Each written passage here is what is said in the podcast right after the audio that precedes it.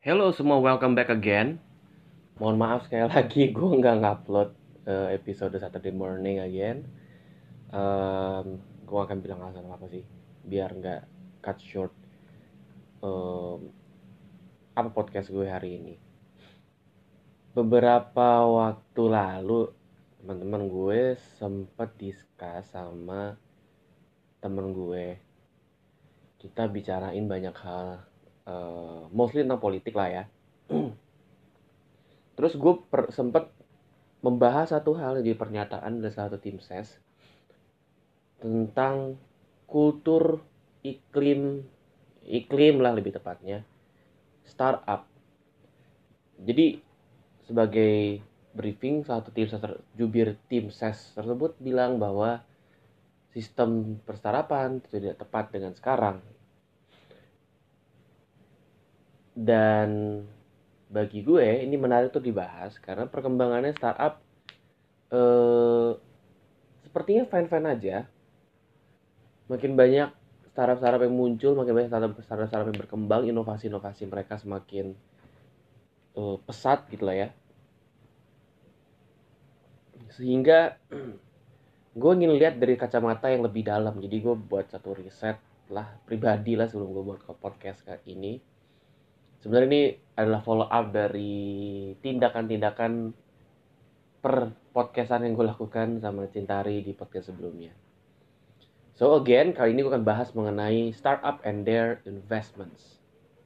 Atau startup dengan investasi-investasi mereka. Oke, gue akan mulai dari menggambarkan kepada lo semua uh, gambaran apa yang terjadi dengan startup Indonesia sekarang. Startup Indonesia sekarang tuh berkembang sangat pesat banget. Dari munculnya uh, Kaskus sebagai forum diskusi sehingga berkembang lagi ada e-commerce atau jual beli yang bermunculan juga dengan ada Tokopedia. Lalu juga muncul juga uh, transport penghubung untuk transportasi massal berbasis kendaraan bermotor seperti Gojek. Sampai sekarang tuh menjamur banyak banget ada namanya startup berbasis teknologi AI, teknologi robotika, lalu ada juga startup yang berbasis perwarungan kayak warung pintar, lalu juga sekarang berkembang uh, startup untuk e-wallet, kayak ada berapa lah kayak Dana atau GoPay atau PayPay apa pun lah yang ada sekarang yang berkembang. Itu semakin lama semakin bereskalasi begitu cepat sih. Nah, di samping itu startup ini tuh menjamur karena memang e, sarana untuk diberikan pada mereka berkembang itu luas sekali gitu loh. Salah satunya adalah investasi. Kalau misalkan teman-teman belum begitu paham secara besar konsepnya istilahnya ketika kita mau buka usaha kita kan butuh modal dasar atau modal awal atau modal untuk pengembangan bisnis kita. Nah kalau di startup itu mereka banyak banget fasilitasinya gitu loh.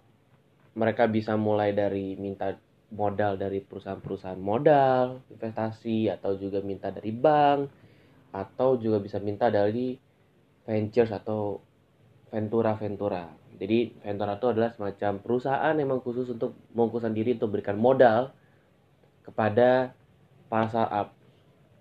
Yang mana nanti imbal baliknya adalah sebagai pendapatan mereka dan cenderung sekali venture itu tidak uh, selamanya akan berada di situ. Mungkin ada waktu tertentu dia harus pindah lagi untuk cari profil yang lain untuk mengembangkan mengembangkan lagi pendanaan mereka. Diputar lah istilahnya. Nah baru-baru ini ada banyak banget perusahaan-perusahaan yang startupnya udah banyak banget. Uh, kayak Gojek tuh kemarin tuh dapat dapat info dia ada namanya series F. Gila jadi dari eh, seri series series itu adalah seri pendanaan mereka untuk mengembangkan modal. Jadi A itu biasanya seri untuk yang uh, pengembangan modal pertama kali atau terus lagi B, C, D, E, F. Tapi di antara itu adalah kayak ya naikin modal kecil-kecilan misalnya kayak ada bridge istilahnya. Gitu, ada juga seed istilahnya. Seperti itu. Nah, ada baik banget tuh pendanaannya tuh. The series F, terus juga nambah lagi modal lagi. Terus nambah lagi eh apa namanya pemegang sahamnya lagi di di startup tersebut gitu. Yang dulu kan awalnya ketika lo bikin satu usaha kan pasti lo jadi pemodal awal. Lo pasti ada chip in lah istilahnya sejumlah uang ke situ untuk perusahaan lo untuk berkembang. Nah ketika makin banyak investornya otomatis lo akan semakin mundur pemilikan saham lo. Gitu. Tapi yang unik di perstarapan itu adalah mereka tetap mereka keep up untuk para para founder foundersnya. Apa sih kayak semacam yang menginisiasi sehingga adanya munculnya uh, para perusahaan-perusahaan yang unik-unik itu gitu loh. Nah, gue tertarik untuk membicarakan startup dan investment karena investment itu channelingnya banyak banget gitu loh. Jadi lo bisa menanamkan modal lo itu ke banyak hal dengan cara apa pun. Dan bagi gue yang bagi masyarakat awam yang coba baca berita misalkan dapat dan nilai kita happy happy aja tapi bagi gue gue kritis dengan hal tersebut gitu loh kenapa? Karena akan ada berapa resiko resiko yang muncul gitu loh. Yang akan memungkinkan terjadi adanya pergoyangan ekonomi secara nasional. Gue akan bahas ini lebih dalam. Jadi gini. Trik dasar investasi adalah ketika lo seorang investor, lo pasti ingin risiko minimal terjadi sama lo. Jadi hal yang paling wajar yang dilakukan oleh investor adalah mereka tidak mau langsung menanamkan investasi mereka ke perusahaan langsung. Di si perusahaan tersebut, saat tersebut juga prefer untuk lebih baik lo taruh aja di tempat lain. Kenapa? Karena dua hal satu adalah perpajakan. Indonesia itu pajaknya gede banget. Jadi ketika lo misalkan mau nginvest sesuatu, apa pun itu eh, perpajakannya yang harus diurus mengenai hal tersebut tuh gede. Belum lagi bicara soal regulasi. Ketika ada investasi asing masuk, atau penanaman modal asing masuk, lo mesti ada ngikutin lagi aturan yang ada. Kan nggak bisa semuanya 100% istilahnya gitu. Untuk si investor untuk asing tersebut masuk ke Indonesia. Jadi dibentuklah para startup ini yang gede-gede ini atau kecil-kecil ini bikinlah perusahaan-perusahaan di luar negeri. Sistemnya seperti apa? Sistemnya adalah seperti holdings. Holdings itu kayak uh, si perusahaan-perusahaan itu salah satu tuh bikinlah perusahaan di Singapura. Sehingga di Singapura tau gue. Singapura dan itu menjadi holding mereka. Jadi perusahaan Singapura atasnya, bapaknya, startup itu di bawahnya, anaknya. Di mana wilayah operasi mereka, operasional mereka di Indonesia tapi setiap kali akan ada investment, cenderung akan naiknya di atas perusahaan di Singapura. Kenapa? Alasannya seperti yang gue bilang tadi, Singapura cukup luas mengenai investasi. Mereka terbuka besar sekali gitu loh. Jadi eh, investasi itu sering sekali masuk dari misalkan dari investor investor luar ke Singapura. Jadi poolingnya di uangnya di Singapura dulu. Bagi gue itu ngerugiin kita banget men dari segi pemerintah Indonesia kenapa karena buat apa lo ngomong seperti itu kalau ujung-ujungnya dipulangnya ke Singapura dulu di awal. Berarti kan ada ada banyak pendapatan-pendapatan negara Singapura yang gabut ekonomi berputar. Karena ya perusahaan-perusahaan yang seperti itu munculnya di atas dulu. Jadi lo dapat putaran uang dulu di di, di Singapura. Di Singapura tinggal ngokang kaki aja. Nah setelah itu biasanya si perusahaan Singapura itu yang sebagai bapaknya si perusahaan startup Indonesia ini harus turunin modalnya ke ke Indonesia. Bentuknya kayak apa? Pasti bentuknya adalah eh, penanaman modal. Itu adalah bentuk yang umum dan basic banget guys. Ada lagi cara yang lebih unik lagi tapi sedikit kontroversial. Misalkan contoh lu sebagai founders uh, investments lo naikin si perusahaan investor asing nggak mau dengan segampang itu untuk investasi gue pengen investasi gue masuk ke Indonesia tapi melalui si founders saham si founders tersebut. Jadi jadi jadwalnya si founders itu jual beli saham dengan si investasi asing. Yang artinya either nanti ke persentasenya si founders tutup dan si investasinya eh, kepemilikan sahamnya si investor asing itu dapat. Atau kalau misalnya di perusahaan Indonesia itu Star Indonesia pasti itu kan ada namanya saham portepel. Jadi saham yang belum dikeluarkan ini misalkan lo dapet di modal dasarnya adalah 10 juta. Terus modal yang sekarang yang dikeluarkan itu yang ditempatkan itu baru 5 juta. Yang di yang 5 juta itu yang udah dikasih oleh perusahaan ke pemegang-pemegang sahamnya. Ya berarti masih ada sisa 5 juta dong. Nah 5 juta itu legally itu adalah 5 juta yang wajib diberikan dulu ditawarkan kepada itu haknya si pemegang saham yang ada nah nah investor asing itu masuk dengan cara apa? Dengan satu channel apa? Ketik dia akan ngambil yang 5 juta itu jadi keluarin saham baru. Ditambah plus peningkatan modal. Jadi ya triknya banyak banget gitu loh. Dan eh, resiko-resiko yang dihadapi oleh startup itu pun juga nggak gampang menurut gue gitu loh. Dari segi legal everything could happen kalau misalkan terjadi apa-apa lu nggak achieve target ya bisa aja apa pun yang terjadi dilakukan investor gitu loh. Bisa membuat lo bubar liquid atau mereka akan mengambil kendali perusahaan lo. Dengan cara apa? Yang gue jelasin yang poin selanjutnya ya. Jadi kalau misalkan si perusahaannya startup itu menaikin sahamnya dengan cara ngeluarin surat utang atau yang nanti dikonversi jadi saham atau di bahasa kerennya convertible note. Convert perubahan note pernyataan.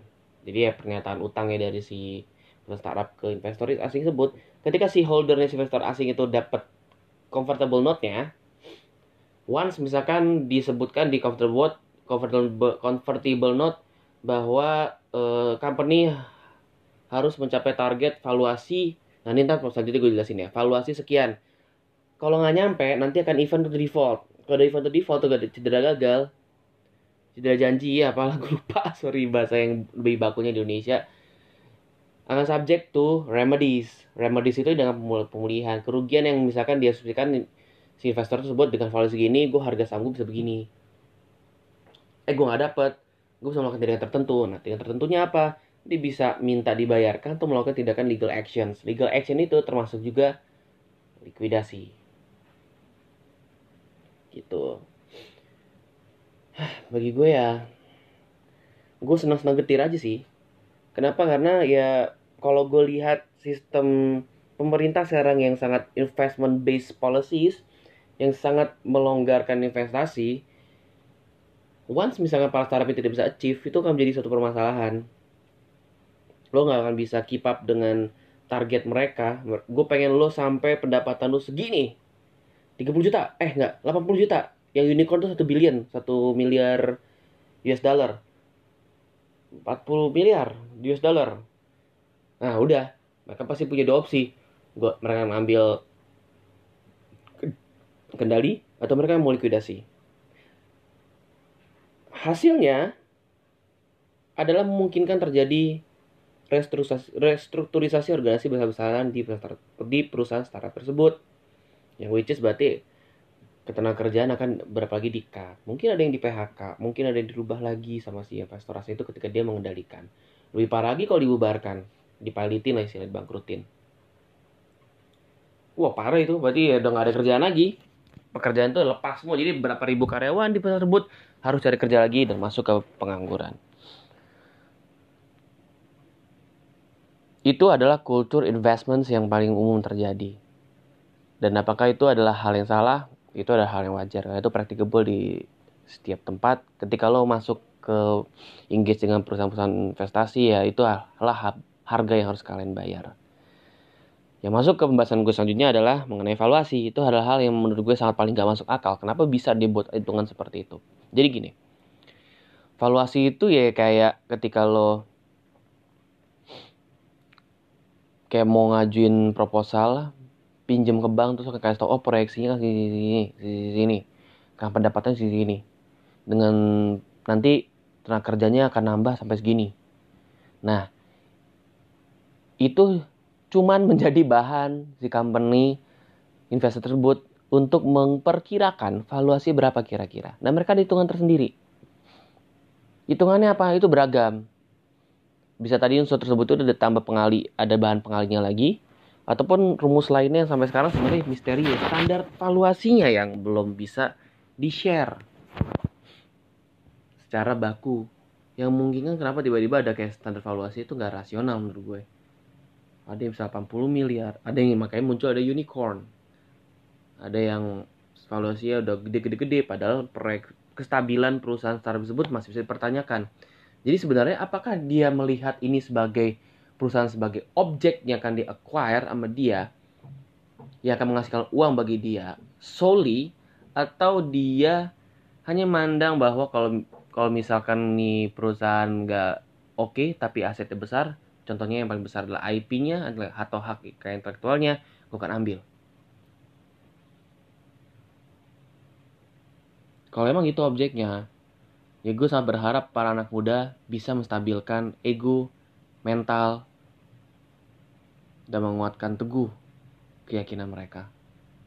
Supaya membuat startup itu tetap survive. Kenapa kalau misalkan itu yang terjadi dan once misalkan ada ekonomi yang amit-amit krisis ekonomi yang muncul yang berdampak besar banget, mungkin adalah bagi gue perusahaan pertama yang akan jatuh, jatuh, jatuh bidangnya adalah startup Kenapa? Karena ya startup tuh nggak stabil. Tenaga kerjanya nggak stabil, cabut-cabutannya cepet banget. Ada yang pengalaman gue, anak startup sebulan udah cabut. Dan bagi mereka tuh udah hal yang wajar karena ada sistem hijacking. ya silahkan aja gitu lah. Istilahnya ya, gue masih ada duit lagi, gue bisa cari teman-teman lagi yang lebih muda, yang fresh, dan mau gue gaji. Uh, tapi dengan standar kerja startup Nah, balik lagi nih ke pertanyaan si tim ses, eh pernyataan si tim ses. Bagi gue adalah hal yang paling harusnya jadi concern pemerintah ataupun siapa pun yang berkampanye adalah untuk startup adalah bagaimana caranya sebuah startup itu diregulasi tanpa harus menghambat mereka. Karena ada banyak ketidakpastian hukum bagi teman-teman startup. Dan membentuk BUMN startup itu adalah hal yang salah juga. Kenapa? Karena itu against pada nature startup yang akan terus bertumbuh bertumbuh berkembang. Kalau pada akhirnya terus begini, ya pasar Indonesia mungkin akan tidak sepesat yang akan diperkirakan. Perkiraan pasar Indonesia pesat dan besar itu bergantung kepada bagaimana sebuah perusahaan yang berdiri di Indonesia itu pun bisa survive dan stay dan stabil. Yang pada akhirnya bukan kendali perekonomian secara Indonesiais yang sifatnya sih mencakup Asia Tenggara. Kalau nggak nyampe sih, kalau nggak nyampe seperti itu, ekonomi kita akan jadi biasa-biasa aja.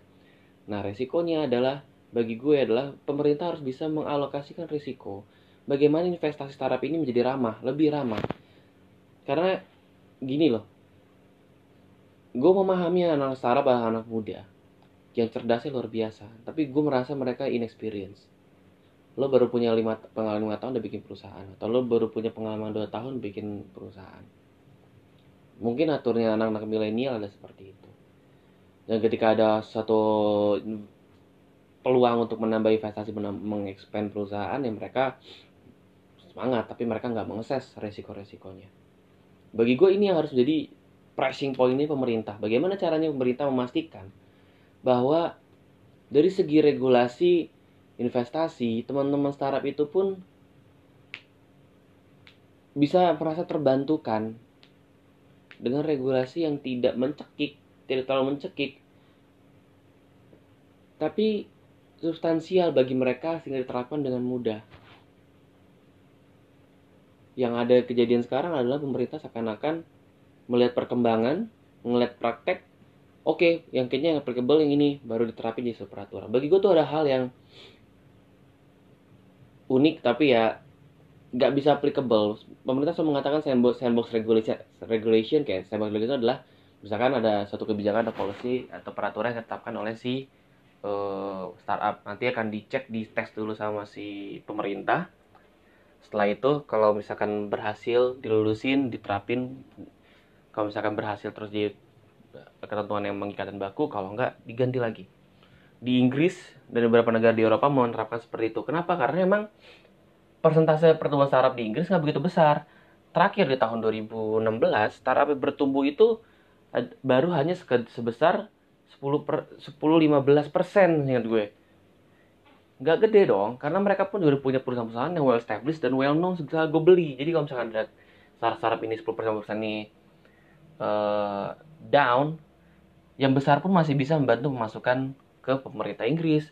Indonesia menurut gue khusus Jabodetabek startup itu menjamurnya lebih dari segitu persentasenya.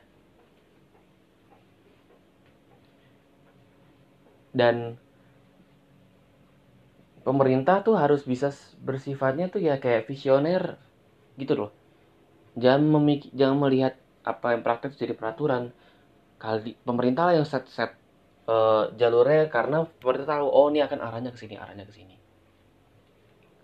itu satu.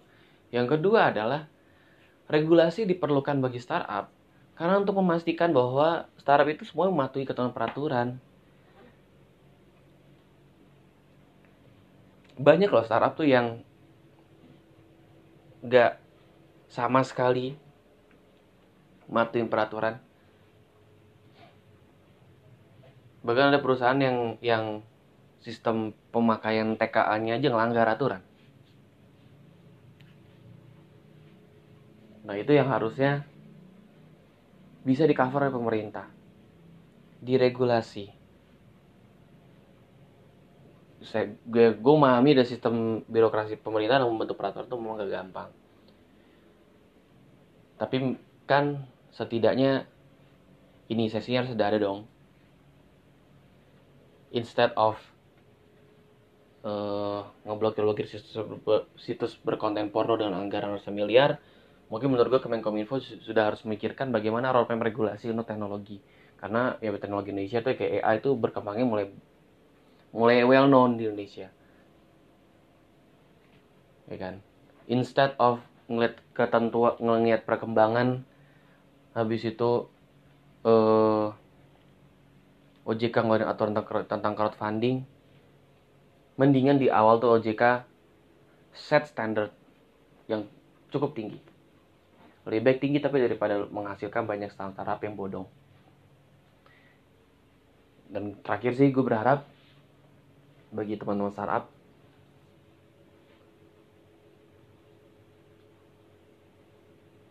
gue berharap kalian semua para CEO CEO C levels memindsetkan diri kalian sebagai seorang yang kritis. Kenapa? Karena terkadang judgement startup itu sangat cloud tertutupkan lah oleh optimisme yang berlebihan tapi tidak melihat kondisi. If it doesn't work out, just let it go. But if, if it works out, pastikan kalian menjalaninya tidak yang terburu-buru. Startup memang fast paced. Tapi yang fast pace, itu pun juga belum tentu benar dan tepat untuk dilakukan. Istilahnya, kalau lo harus berlari sprint terus